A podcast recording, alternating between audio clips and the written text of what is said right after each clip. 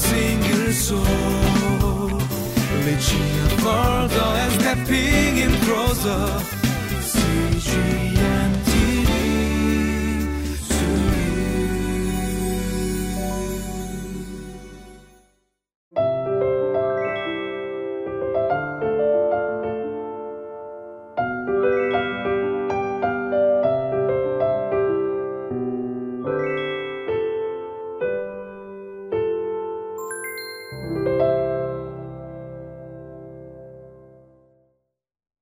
Welcome to Living Life.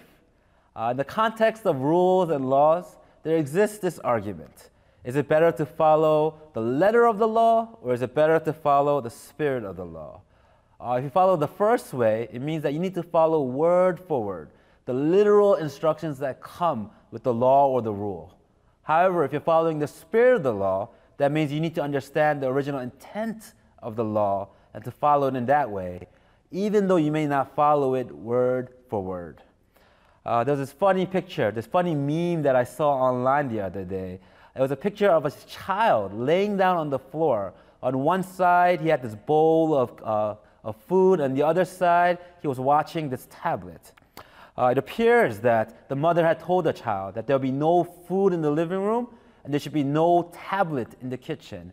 Uh, it was meant so the child would not be able to watch something while he is eating. However, because he lay down right at the border between the kitchen and the living room, and he kept his food on the kitchen side and he kept his tablet on the living room side, he was able to achieve everything without breaking the literal instructions that his mom gave him. Uh, and because it was so clever, I guess the mom just let him be and just took this picture and shared it with the rest of the world. Uh, in today's passage in Leviticus, we will continue to explore God's instructions for his priests and God's instructions for us for ritual sacrifice. And the question for us to ponder today is what does it mean for us to obey God? How should we, as the people of God, obey him?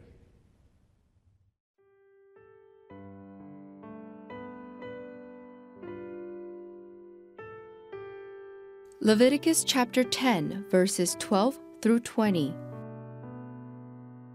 Moses said to Aaron and his remaining sons, Eleazar and Ithamar, Take the grain offering left over from the food offerings prepared without yeast, and present it to the Lord, and eat it beside the altar, for it is most holy. Eat it in the sanctuary area, because it is your share and your son's share of the food offerings presented to the Lord. For so I have been commanded. But you and your sons and your daughters may eat the breast that was waved and the thigh that was presented. Eat them in a ceremonially clean place. They have been given to you and your children as your share of the Israelites' fellowship offerings. The thigh that was presented and the breast that was waved must be brought with the fat portions of the food offerings to be waved before the Lord as a wave offering. This will be the perpetual share for you and your children, as the Lord has commanded.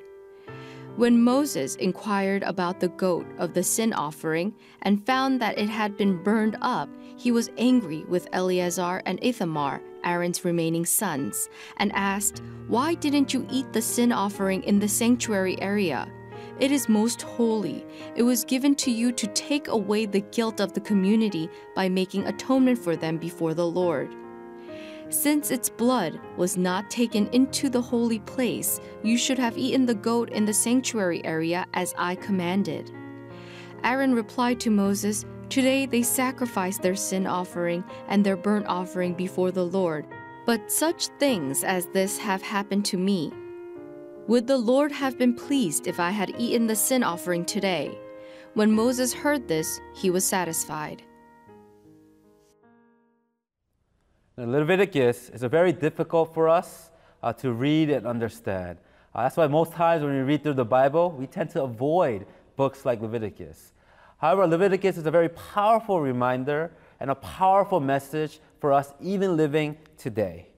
Uh, chapter 10, it continues the section on ritual offerings and also God's instructions for his priests, who are people set aside to perform all the religious duties on behalf of the people. Uh, one of the reasons why Leviticus is difficult for us today, because it seems like it has very little to do with us modern people living in 2019. Uh, we don't follow in the same system of offering, nor do the priests perform the same duties. Uh, I'm actually very grateful that this is true because uh, me as a pastor, I would hate to perform the duties that they used to do thousands and thousands of years ago. Know, I would hate to put on those vests and the funny hats. I would hate to slaughter animals, and I would hate, most definitely hate, the sprinkling of blood everywhere. Uh, but nevertheless, it's books like Leviticus that we gain a deeper understanding of the nature of God and especially what God has in store for us. Uh, in the beginning of today's passage, we are introduced to two of Aaron's sons. Uh, for those who do not know, Aaron was actually Moses' brother, and he was also the high priest of Israel. Uh, he belonged to a very special tribe of Israel called the Levites, and they provided all the religious duties on behalf of the Israelites. Uh, because of that, they didn't gain any land later on and stuff like that, but instead they were supposed to be everywhere, just helping out, performing the religious duties, and taking care of the temple on behalf of all the Israelites. Uh, we need to go back to yesterday's passage, actually, to understand what's going on today. If you read yesterday's passage, we're told that Aaron's first two sons, they were also priests, but they offered unauthorized fire to God as an offering. And because of that, they were eventually right away consumed by fire on the spot. And now his other two sons, Eleazar and Ithamar, were called to finish the job of the burnt offerings. Now, there were two major reasons why people gave offerings to God. There are two major reasons why God set up the system of offering. Uh, the first reason was to give thanksgiving to God. Uh, people, if they were, had a reason to give thanks to God, they would give offerings and it would be burnt up to God. Uh, the second reason was to give an offering to be able to cleanse them, uh, to make them pure again, or to take away the sins, to atone, to cover up the sins that they committed.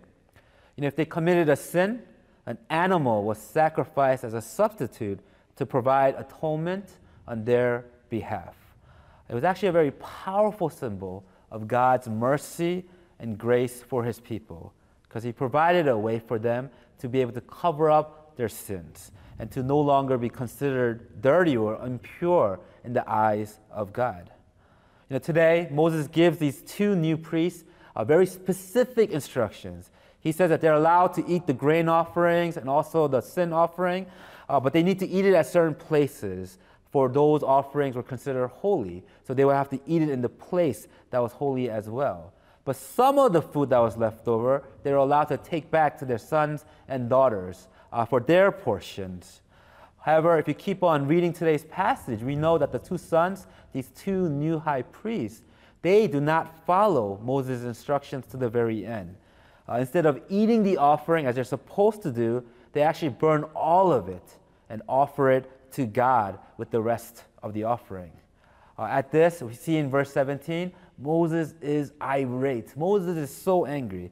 In verse 17, this is what he says He says, Why didn't you eat the sin offering in the sanctuary area? It is most holy. It was given to you to take away the guilt of the community by making atonement for them before the Lord. Since his blood was not taken into the holy place, you should have eaten the goat in the sanctuary area as I commanded. You know, Moses, he had this fear that because the first two sons, they did not listen to his commands and they were consumed by fire from God, that the same thing would happen to the second set of sons, these new high priests. Uh, if they don't listen to God, if they don't follow the exact commands word for word, then perhaps God will be angry again and will not accept this offering. Uh, but to this, Aaron, he offers an explanation to Moses. He says, Because of the extraordinary events of the day, and because of what had happened before to his first two sons, they decided it was better not to eat and offer everything up to God. You know, in verse 20, the last verse today, we are told that Moses was satisfied and no longer angry after hearing this explanation. So I want to pose the question to you what is the correct answer? Is it better for us to follow the letter of the law, or is it better for us to follow the spirit of the law? And if we read scripture over and over again, we know that God desires obedience. God desires obedience over everything else. But he does not base our obedience only on our actions. Instead, he bases it also on the heart that we have. He's saying that obedience and our hearts have to go hand in hand. Our actions needs to come from an obedient heart. You know, King Saul was judged by God and punished by God, even though he gave what was considered the best to God, because he didn't give with a giving heart. He gave not because he wanted to give something to God, he gave for himself and to be able to look good in front of others. Instead of fearing God, he feared the eyes of the rest of his kingdom. If you look at the life of Abraham, he himself was totally different. Even though he was lacking in so many different ways, he was considered the father of faith. Why? Not because all his actions were perfect, but because he always carried with him a heart of obedience. And though we may not make any animal sacrifices today, uh, hopefully, uh, God reminds us through this passage that He wants to examine the contents of our hearts. You know, we today, as we read this passage, even though we do not have to offer sacrifice in the same way, we are not priests in the same way as well. We must examine the contents of our heart. We must understand what are our motivations for all the actions that we do. Do we fear the eyes of people or do we fear God? You know, in Proverbs chapter 9, verse 10, it says, The fear of the Lord is the beginning of wisdom.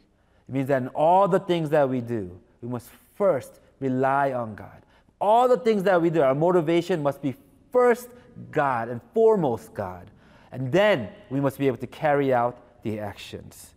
Today, as we meditate on this passage, let us continue to examine the contents of our heart and make sure that we are not uh, motivated by our own selfish desires, that we're not motivated by the standards of this world. Instead, we're only motivated by our fear that we have for God and also the love that we have for Him as well.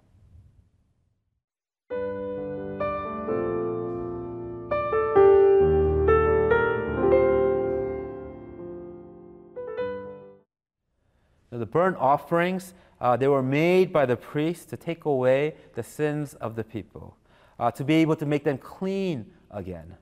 Uh, the problem was that it did not last long.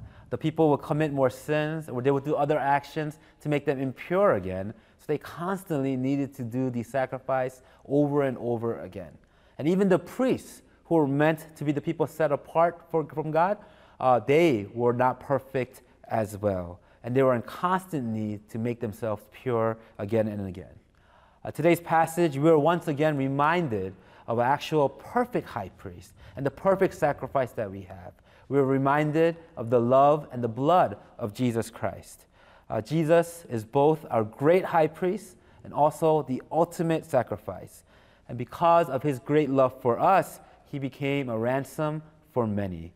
Uh, let us remember today and let's give thanks to our suffering King Jesus and live today with a heart of thanksgiving and a heart that belongs to God. Let us pray.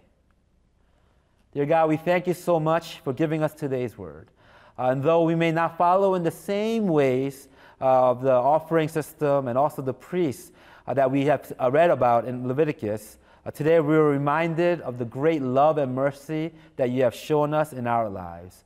Lord, allow us not to live by the standards of this world, not to be motivated by our own sinful desires, but in all that we do, let us be able to offer our lives, our actions, everything that we have to you, Lord. Lord, we want to be only led by you and you alone.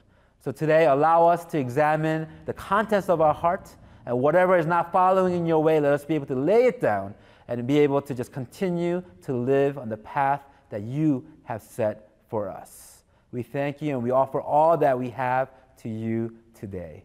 We pray the name of your Son, Jesus Christ, amen.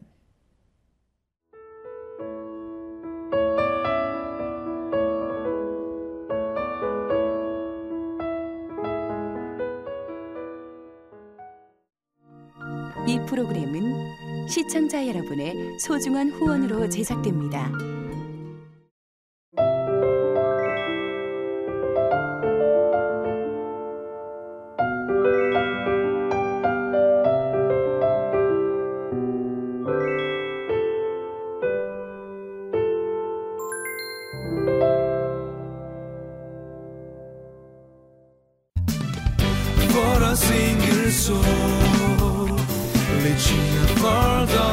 Stepping in closer.